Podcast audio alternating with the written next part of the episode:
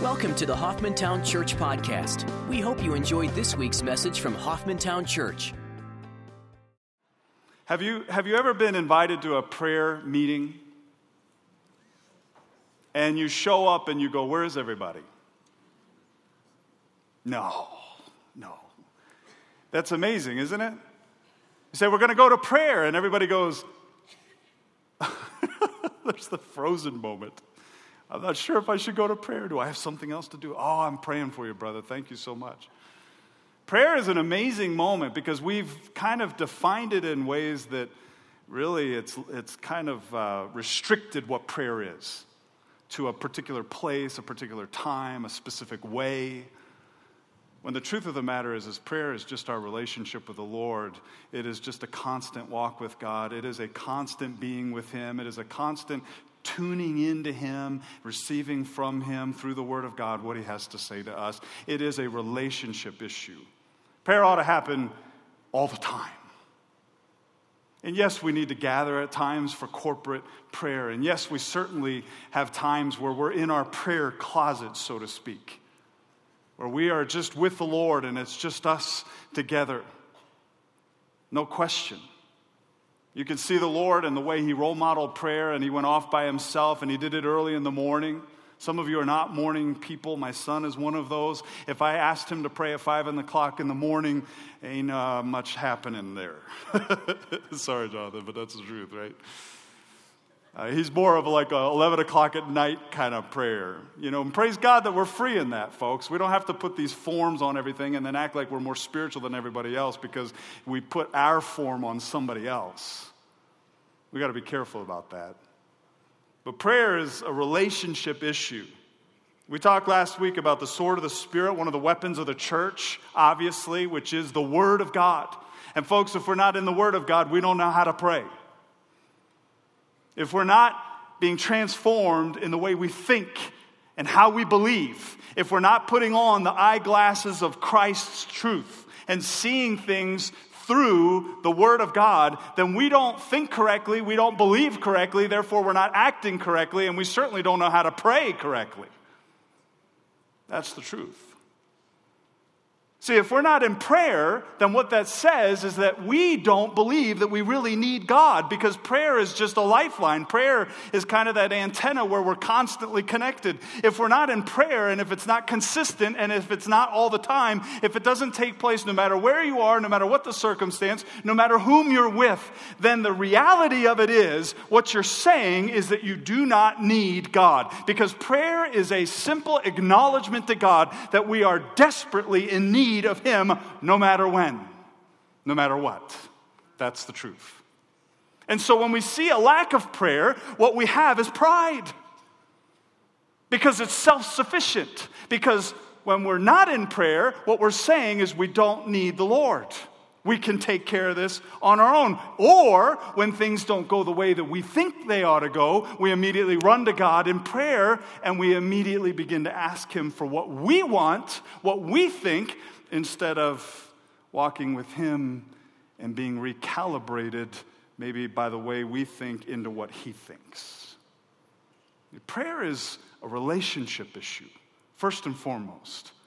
It is a recognition of our dependence upon the Lord. We've turned prayer into what we do when we're thanking God for the food or other material things, which is fine. There's nothing wrong with that. I hope you do that. But that's not all that it is. Or we've uh, too infrequently been in prayer.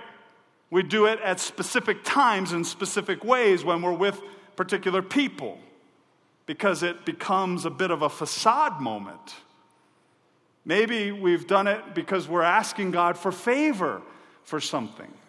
And again, that's not necessarily wrong. We want God's favor, but the truth of the matter is, is when we begin to ask for specific things without it being bathed in the Word of God, being filtered through the Word of God, then the, the problem is, is we tend to put our own spin into what we think God ought to be doing for us. Ooh. And certainly we have the tendency of praying without faith.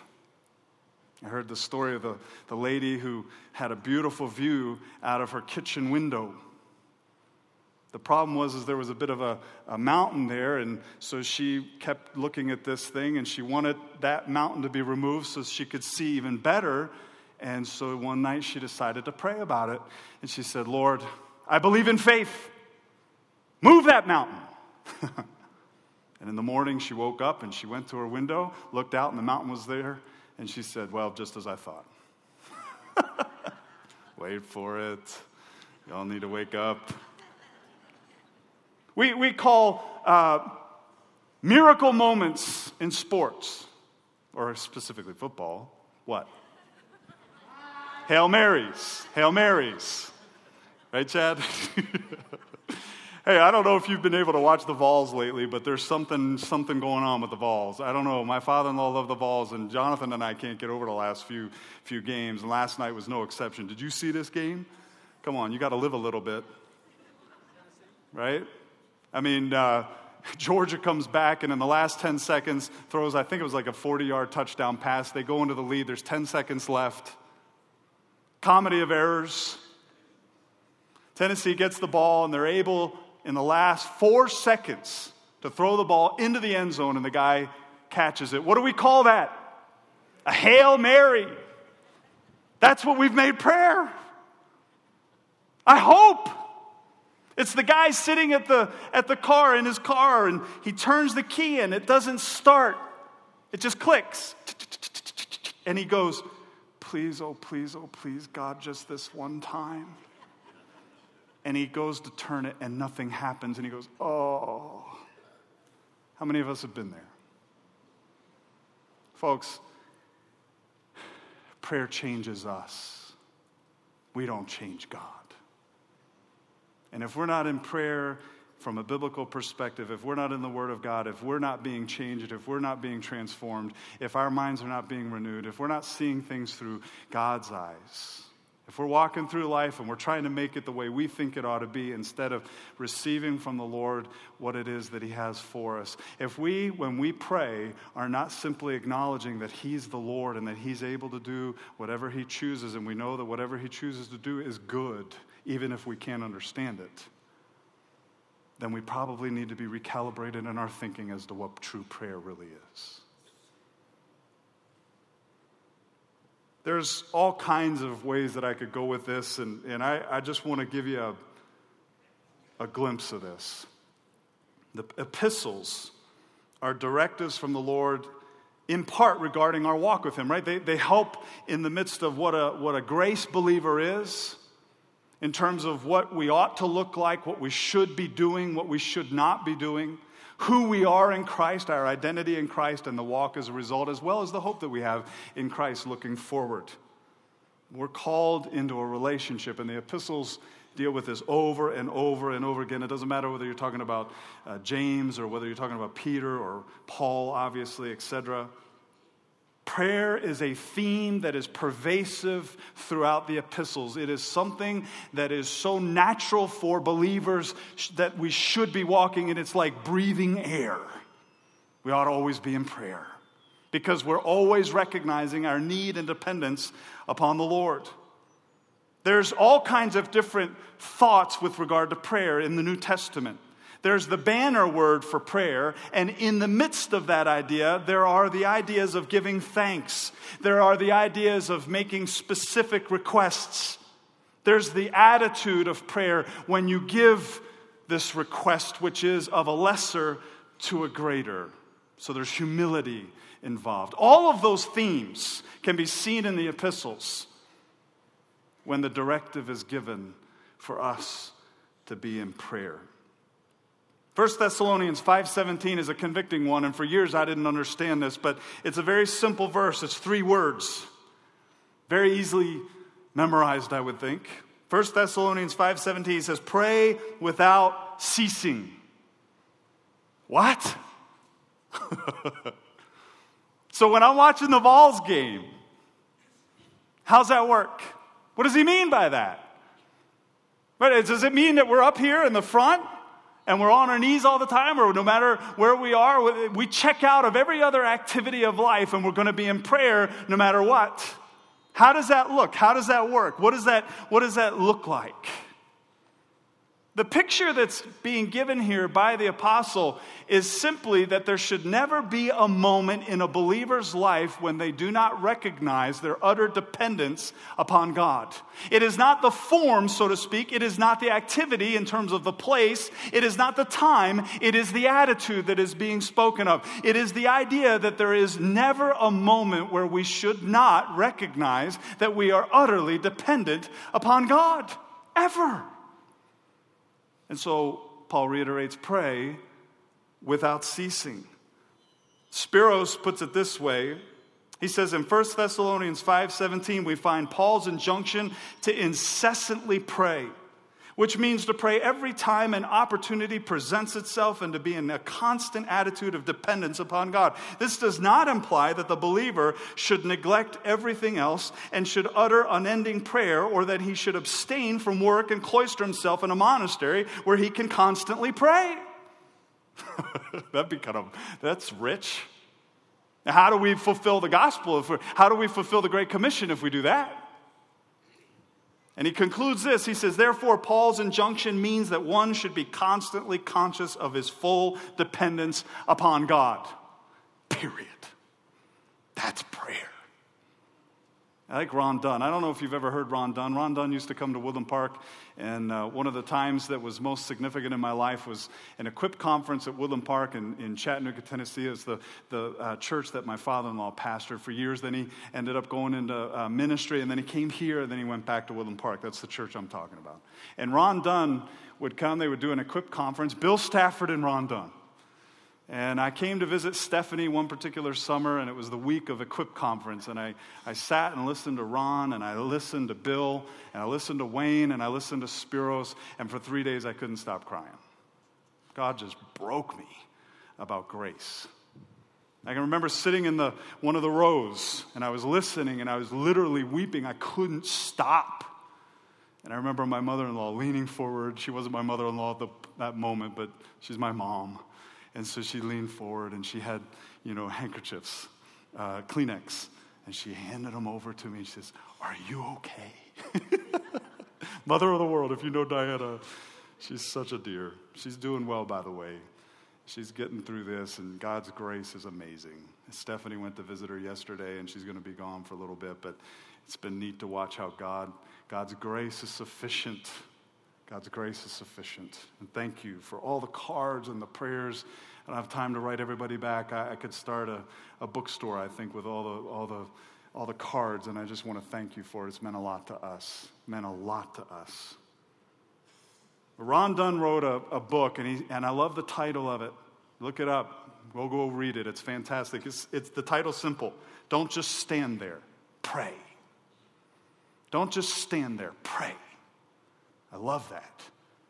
You can be in the, in the grocery aisle. You, you, can, you can be at the restaurant. You can be waiting for somebody else. You, you can be standing in the middle of the balloon fiesta with all the people around you in line trying to get uh, some kind of food or whatever it is that you're getting. And all the people around you. How is God leading you to pray? What is God placing on your heart in order to simply go before the throne of the Lord and say, Lord, be with this individual. I'll tell you, I see so many children. God puts them on my heart so often. And I wonder what their lives are going to be like. I wonder what their home life is like. I wonder what, what is the Lord doing in, in the midst of their circumstance? How is God working in order to draw that child to himself? And I constantly find the Holy Spirit within me reminding me don't just stand there and say how cute they are. Pray for them because they're desperate for it. Let me give you three things as we look at this. First of all, there's the attention of prayer. What are we focused on in prayer? There's the attitude of it, humility, and there's the activity of it. Why do we pray? Well, it should be for God's glory. Amen. Everything we pray should be for the Lord's glory. It doesn't matter what the circumstance, it doesn't matter what the need. It ought to be for God's glory. Matthew 6:19, you know, or uh, verse 9 and following, you know this well. Pray then in this way. I love that the disciples came to the Lord and said, Lord, teach us to pray. When we hear you pray, there's something amazing about it. We want to know how to pray like you pray. And he says, Pray then in this way Our Father who's in heaven, hallowed be your name. Mean, means lifted up higher than everyone. Holy is your name. Your kingdom come, your will be done on earth as it is in heaven. See how he starts out and he makes it very clear that this is to the Father. We pray in the power of the Spirit. We pray because Christ Himself has died for us and cleansed us. We are now children of the King, and we're able to, with boldness, come into the very throne room of God and receive grace and mercy in our time of need. But we pray to the Father. That's the issue. Our focus is always on the Lord. Our prayers are for Him and for His glory, no matter what the circumstance or the need. In Romans chapter 8, verse 26, it's really fascinating how Paul speaks to this because he makes a statement here that I think all believers ought to understand and recognize fundamentally concerning prayer. He says, In the same way, the Spirit also helps our weakness, for we do not know how to pray as we, and that word should is must. We don't know how to pray as we must, but the Spirit Himself intercedes for us with groanings too deep for words. This is not another language. This is an issue of God Himself knowing what to pray, how to pray it, and us not even understanding the full ramifications of what that looks like. But the statement here that every believer ought to understand and recognize is we do not know how to pray as we what must. Prayer originates with God Himself. We don't go through our circumstances and suddenly go, oh, wow, tough one. Hey, Lord, I need some help over here. Hey, everything we've been through or go through is filtered through God's hands first. Remember, He's always working on our behalf, He's always working to draw us to Himself, to conform us to His very image. Everything that happens in our lives has already been filtered through the Lord's hands. He didn't fall off his throne and he's not caught off guard by anything that we go through. He already knew that it was going to take place and he will meet us there. So, guess what? He knows best what needs to be done, he knows best how we ought to pray. When we get into the Word of God and the Spirit of God using the Word of God begins to lead us and guide us, even in our thoughts and our thinking, and He begins to direct us as to what we should pray concerning circumstances that we really don't have a clue about. Prayer is not me telling God what I think ought to happen and expecting Him to bless it. Prayer is me coming before the Lord, recognizing it's all about Him and asking Him to lead me in the midst of what He's allowed me to be in the midst of. Well, there's an attitude of prayer. How do we pray? Folks, when we begin to understand we don't, we don't know how to pray as we ought, that it's all about the Father, that the attention of our prayer, that we always ought to be focused on the Lord, the attitude of our prayer is one of humility. Humility. Colossians chapter 4, verses 2 and following. And I'm going to give you several different attitudes that, that are certainly indicative of being humble, of recognizing the truth of who God is, and, and as a result, what we're not. But Colossians 4, verses 2 and following says, Devote yourselves to prayer. I love that. Devote yourselves to prayer. It shouldn't just be a once and done thing. We don't just come on Sunday morning and go, done for the week. wow. It's something that's an outflow of our walk with the Lord and our relationship with the Lord. It ought to be something on our minds as we're walking with God and being transformed by Him. We ought to be devoted to prayer. And He says, keeping alert in it with an attitude of what? Thanksgiving. You mean to tell me that in the midst of everything that we've just gone through with my father in law, that there is a heartbeat, there is an attitude, there's a humility of recognition that God is absolutely sovereign over this, and that we with thanksgiving can praise God in the midst of it? Amen. Absolutely. Are we going to do that no matter what the cost, no matter what the circumstance may be? Are we making the decision to do that? Because we know God and we understand His heart in it and we have a hope that goes beyond anything on this earth.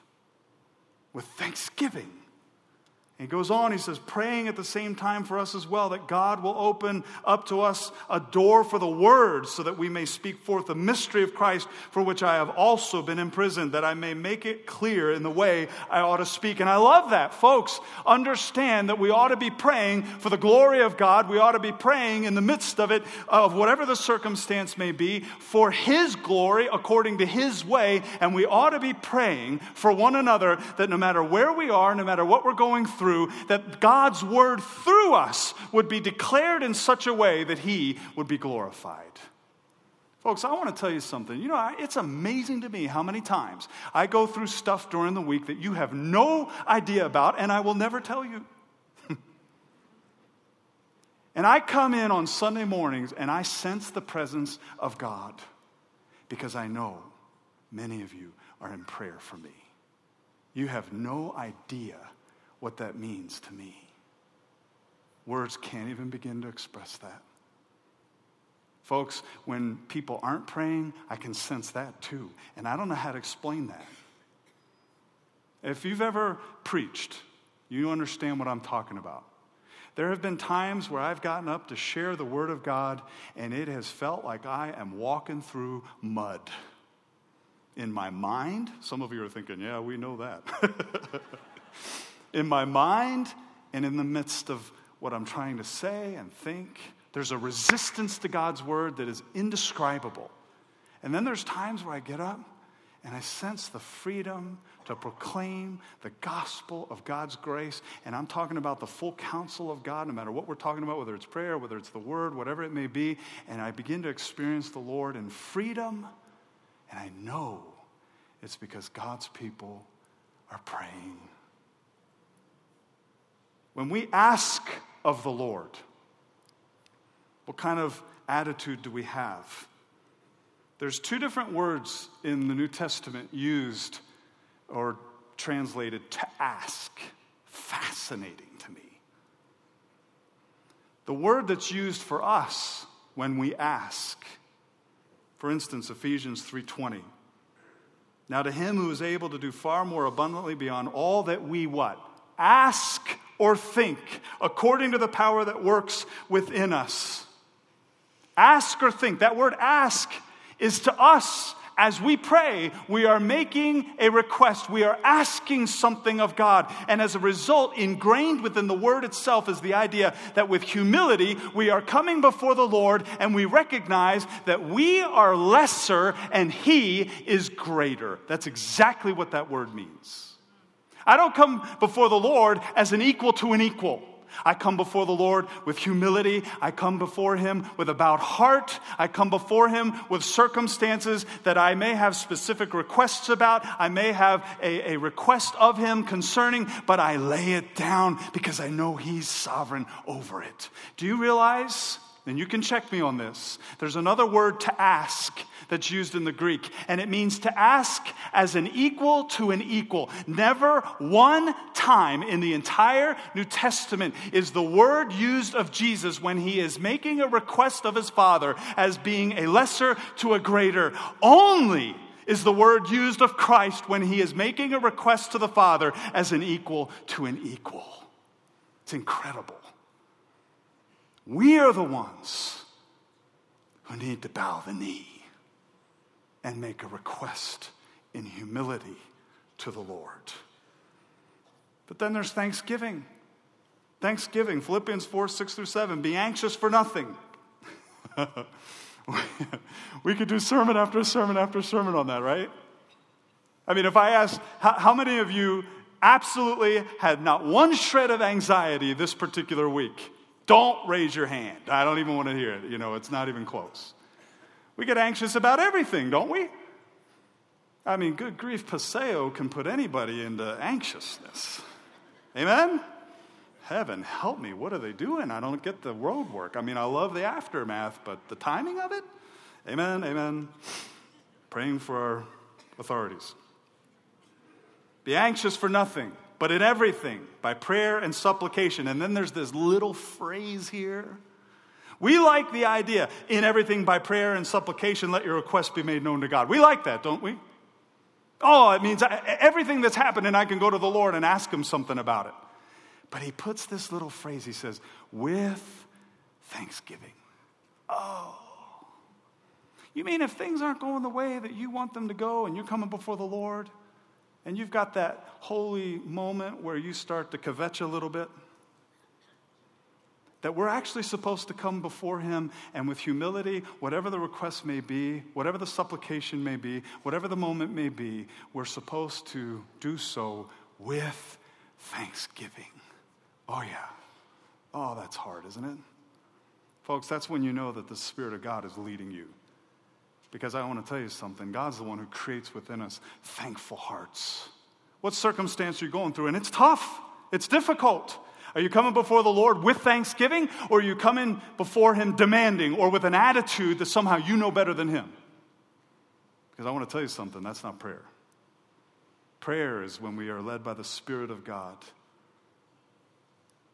and we have thankfulness, gratitude for whatever it is that we're in the midst of. What's the result? The peace of God, which surpasses all comprehension, will guard your hearts and your minds in Christ Jesus. Why? Because God's sovereign. Whatever the circumstance may be, He'll be a fortress to you in the midst of that. Well, there's an attitude of expectancy.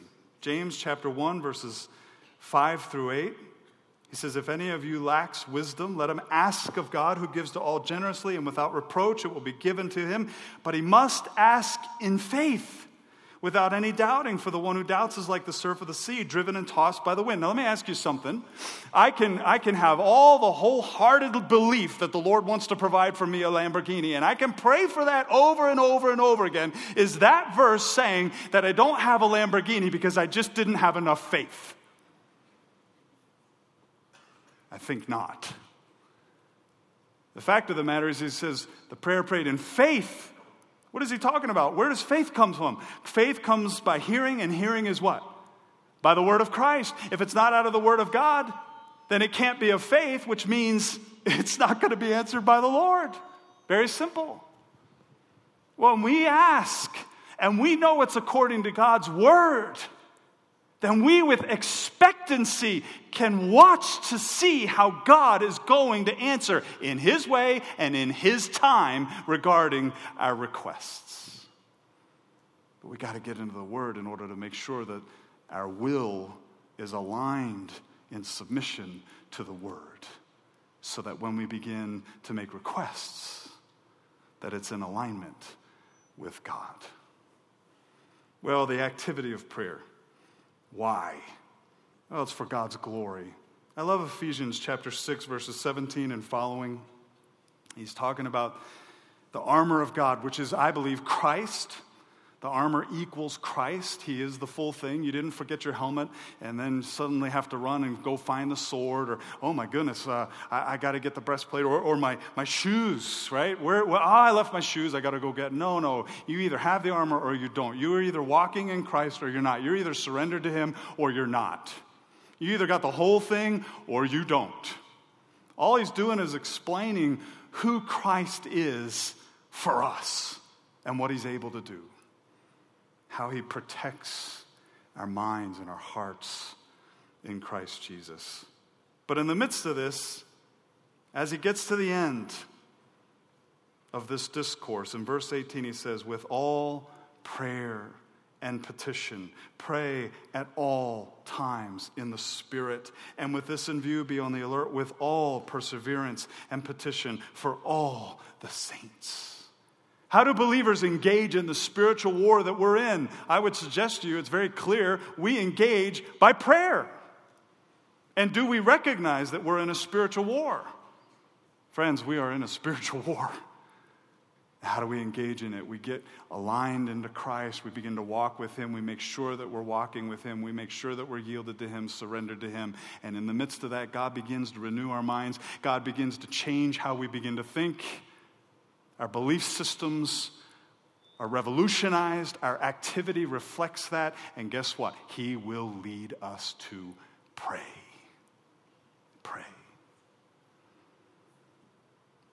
Second Thessalonians 3:1 again reiterates Paul's heartbeat when it comes to prayer. Finally, brethren, pray for us that the word of the Lord will spread rapidly and be glorified, just as it did also with you. Pray for us that the word of the Lord will spread rapidly and be glorified, just as it did also with you. Wow.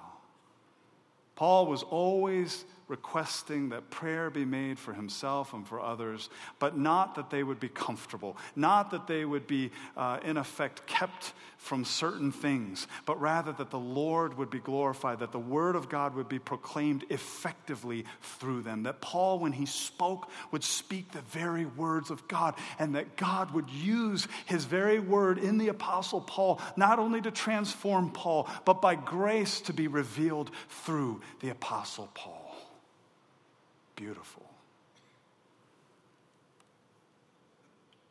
Prayer is something that should take place all the time for every believer because it's a relationship issue.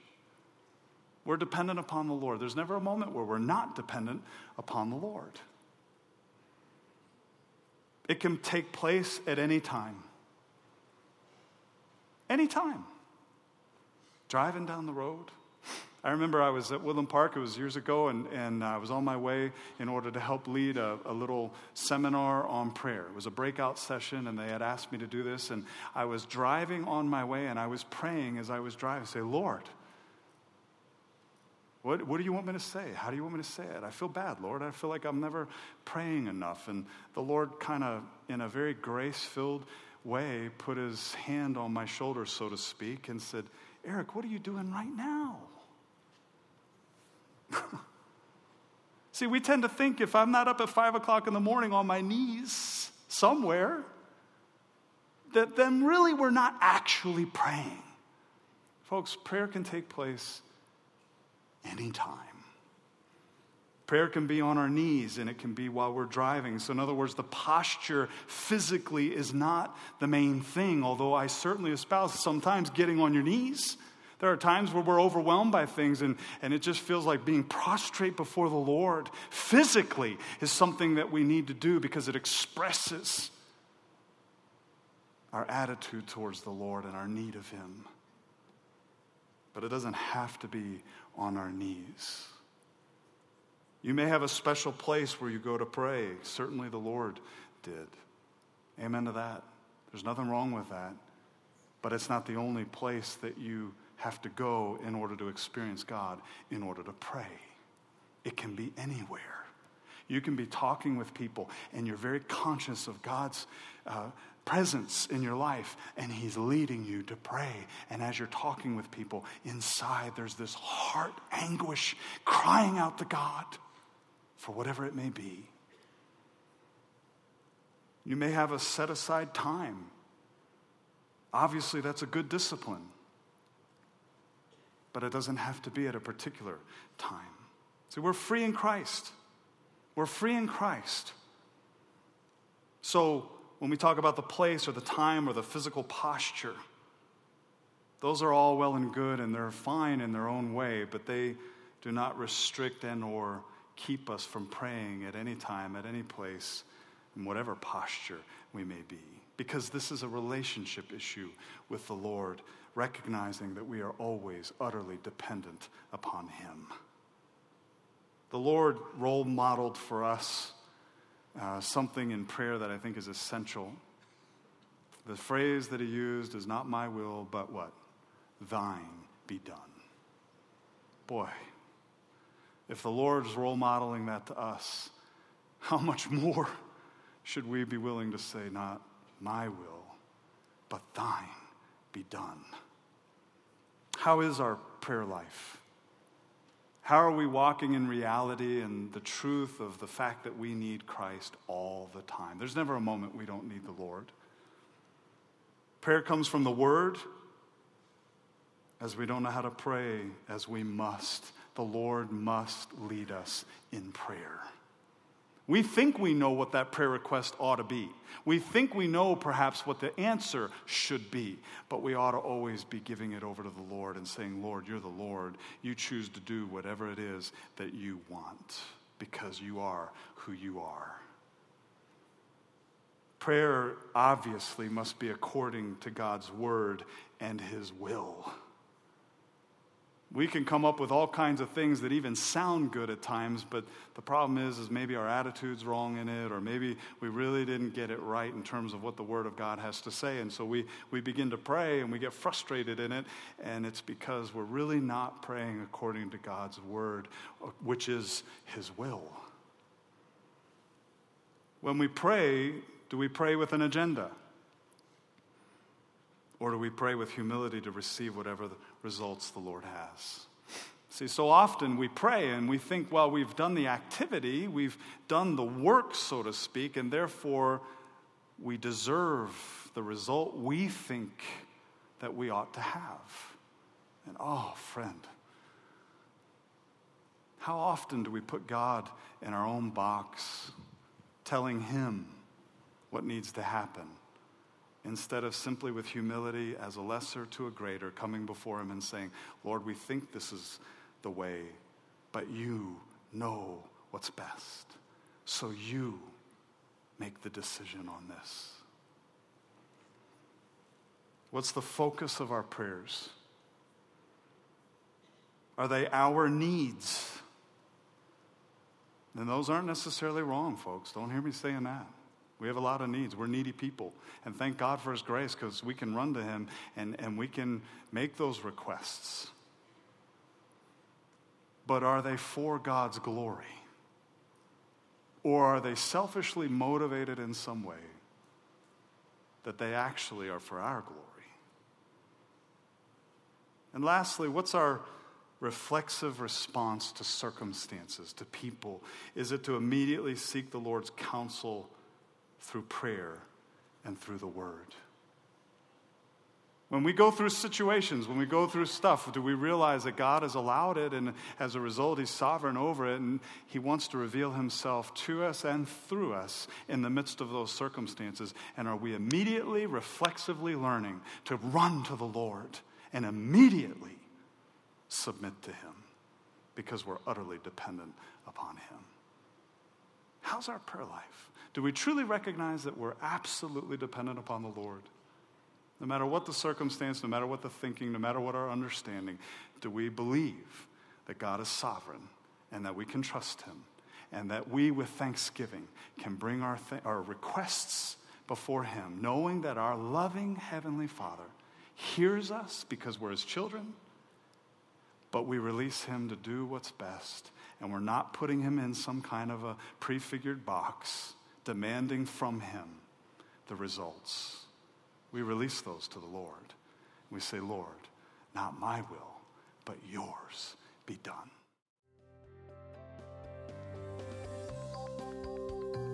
Thanks for listening to the Hoffmantown Church Podcast. We'd love to hear how God is working in your life. Everyone has a story. Please tell us yours. Visit www.hoffmantown.org and click on the Tell Us Your God Story link on the homepage to share yours with us. Thanks for listening to our podcast, and we hope you will join us next week.